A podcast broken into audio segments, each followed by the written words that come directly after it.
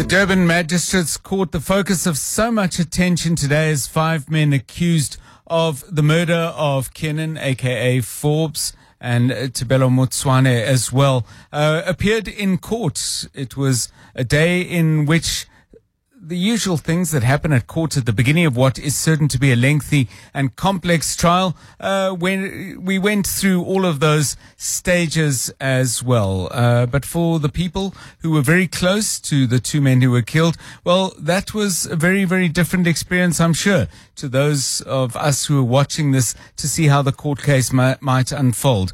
Tony Forbes is Kiernan Forbes' father, was in court today, and he joins us now on 702 Drive.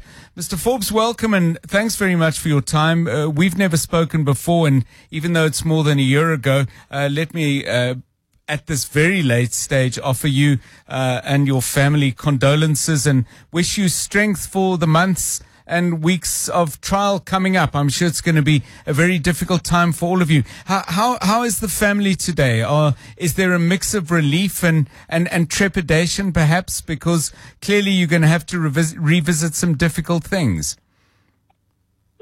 Good evening, John. Uh, thank you for having me. Um, I, you know, today was for me uh, very important. Um, it's an important milestone. Yes. Um, and, and it's it's it's it's culminate. It's the culmination of 12 months of work, um, where a lot of work has been done by the investigating team, and uh, for me, it, it is it is uh, an important milestone, and and and I think the team is poised to now go deeper towards the truth and deeper towards, you know, finding out who's really behind this. So, you know, for me, I'm cautiously optimistic, and um, I feel that it's it, it that you know we've reached a good stage. Uh, I would say as a as a starting point. There's a long way to go still. Um, emotionally, for me, it was also the first opportunity to put uh, faces to these images that I've built in my head. You know, yes, and, and yes. Part of my, it's part of the closure. So you know, I I personally don't look at it, you know, with trepidation. I mm. I embrace it, uh, you know, for for those different reasons. Um, and and I welcome it. It's it's a, it's the, the, the logical next step. You know, we we cannot work just you know uh, behind the scenes uh, for too long. Now it's going to come out. Those people have yes. to be we have to see. We have to see their faces. You know, I want to see their faces. You know, and uh, so uh, as for yes, so I, I'm sure we're going to be reliving some of those things that you know we lived through 12 months ago, um, and and it does hurt um, still, and it will still hurt for a long time, but we've got to go through it. So you know that's sort of the attitude. Yeah, um, it, it, it, and and uh, I'm sure people are listening and, and, and really admiring of, of the positive way in which you are walking towards this and embracing it. Tony Forbes, you, you, you spoke about, you know, it was important to see their faces. And I must admit, I was uh, a little outraged when I saw that they were allowed to come into court with their faces covered. And it took a while before you actually could, as you say, see their faces. Did, did you have a response to that initially, or were you confident that the presiding officer, Magistrate Hlatshwayo, would eventually say, look, you know, take the masks off? Well, it was almost like he heard me. yeah. Uh, just you know the the, the proceedings adjourned, and uh, I spoke to the provincial commissioner and to the minister, and I said, for me, it's crazy. How can you appear in court? And appearing in court means you're appearing in front of the people. Yes. And how can you appear in front of the people while you're hiding your face? And uh, you know, and and uh, we spoke about it, and in fact, the, the minister mentioned that there's a precedent for where a a magistrate um, as as compelled um, accused to to take off their mask, and lo and behold, um, at the next, uh, you know, when we uh, started again, the the magistrate um, asked them to take their, their their mask off.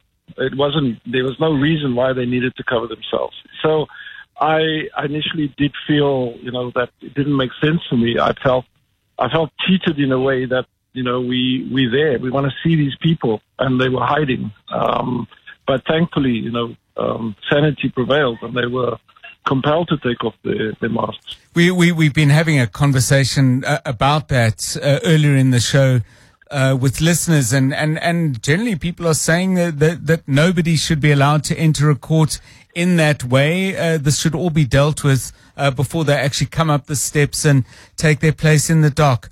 I, I want to go back with you, if we may, uh, Tony, and, and ask you about the months that have led up to this. I, I heard you chatting earlier to Dason and you were saying that you were kept regularly appraised of what was going on.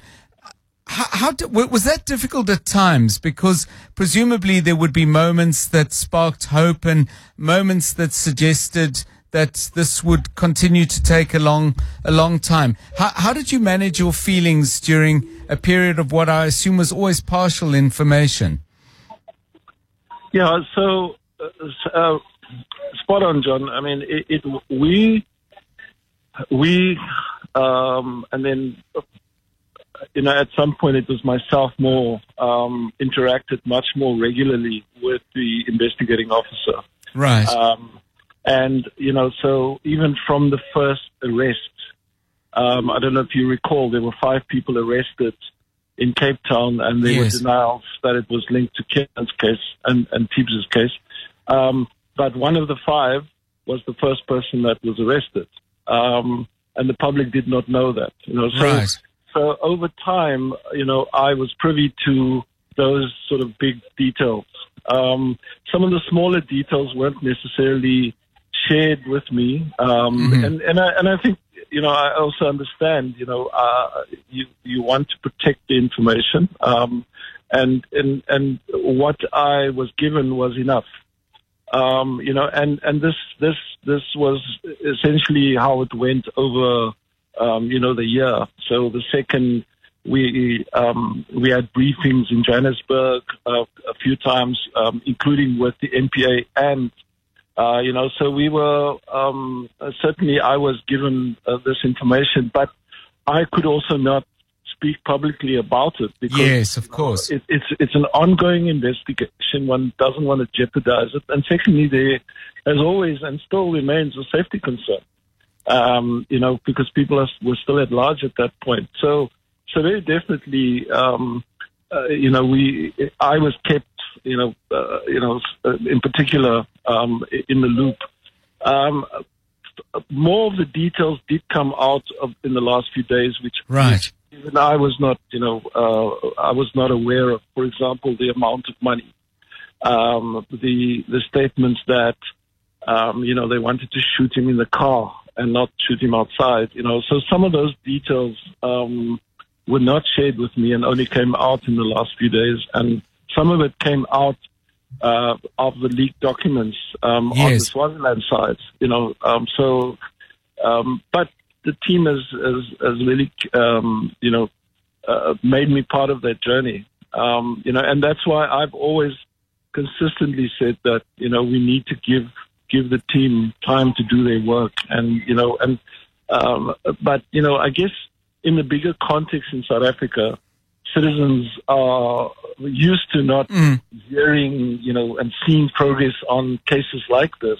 Um, and so I guess it's it, it uh, what's happened in the last few days will have gone a long way to hopefully letting the public see that you know indeed um, a lot of work has been done. Um, right. But it's a long way from here. And, and for me, I uh, just I I even today, whilst it's an important milestone, there's a long way to go. You know, I, I don't think it's going to be going to be quick.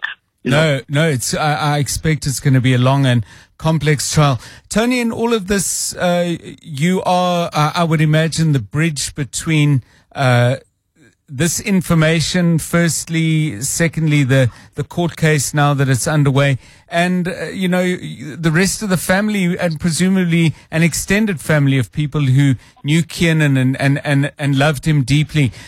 How, how the rest of the family doing? I mean, you, you are very clear and focused, certainly in what you're telling us about what you think this trial represents, but presumably uh, everybody's having their own experience of this moment.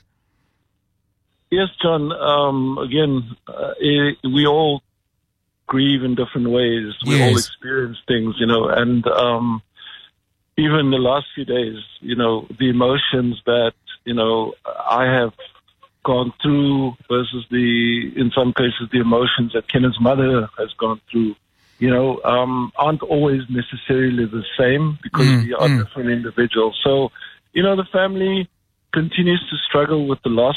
Um, and, you know, there are days when you're still, one is still in disbelief that this has actually happened. And, you know, and, and it just kicks in over and over again, you know, that, that moment when you, you watch a video or, uh, or, or something and you enjoy it and then suddenly you realize, but he's gone, you know, and then you can't believe it anymore. So the family is still very much struggling, uh, with Kiernan's loss. Um, and you know, we, we all are different individuals. Um, I, I, I make a point of, of very often saying I speak, you know, this is my opinion uh, Yes. on matters because I also don't want to, uh, you know, take, for example, uh, Lynn's voice away. She has her own as a mother. She Mm, goes mm. through her own emotions and, and pain. And it's, you know, it's a different, in some ways it's, it's, it's the same, but some ways it's different also. And, uh, but, but very definitely, you know, Kairo, she's a resilient, uh, girl. But, you know, and like any eight year old, she would be asking questions, but why? Yes, You it's know, a and- lot. And, so, so it's very difficult. And how do what? How do we explain that to her? How do we explain why someone just shot her dad? For no, you know, what's the reason? And we don't have those answers. So it is difficult still. Well, family. Well, Tony Forbes, through those difficulties, we, we all of us here here at 702 Drive wish you and, and the family the very best. Lots of strength and, and thank you so much for taking time and sharing your thoughts about today's court appearance uh, with us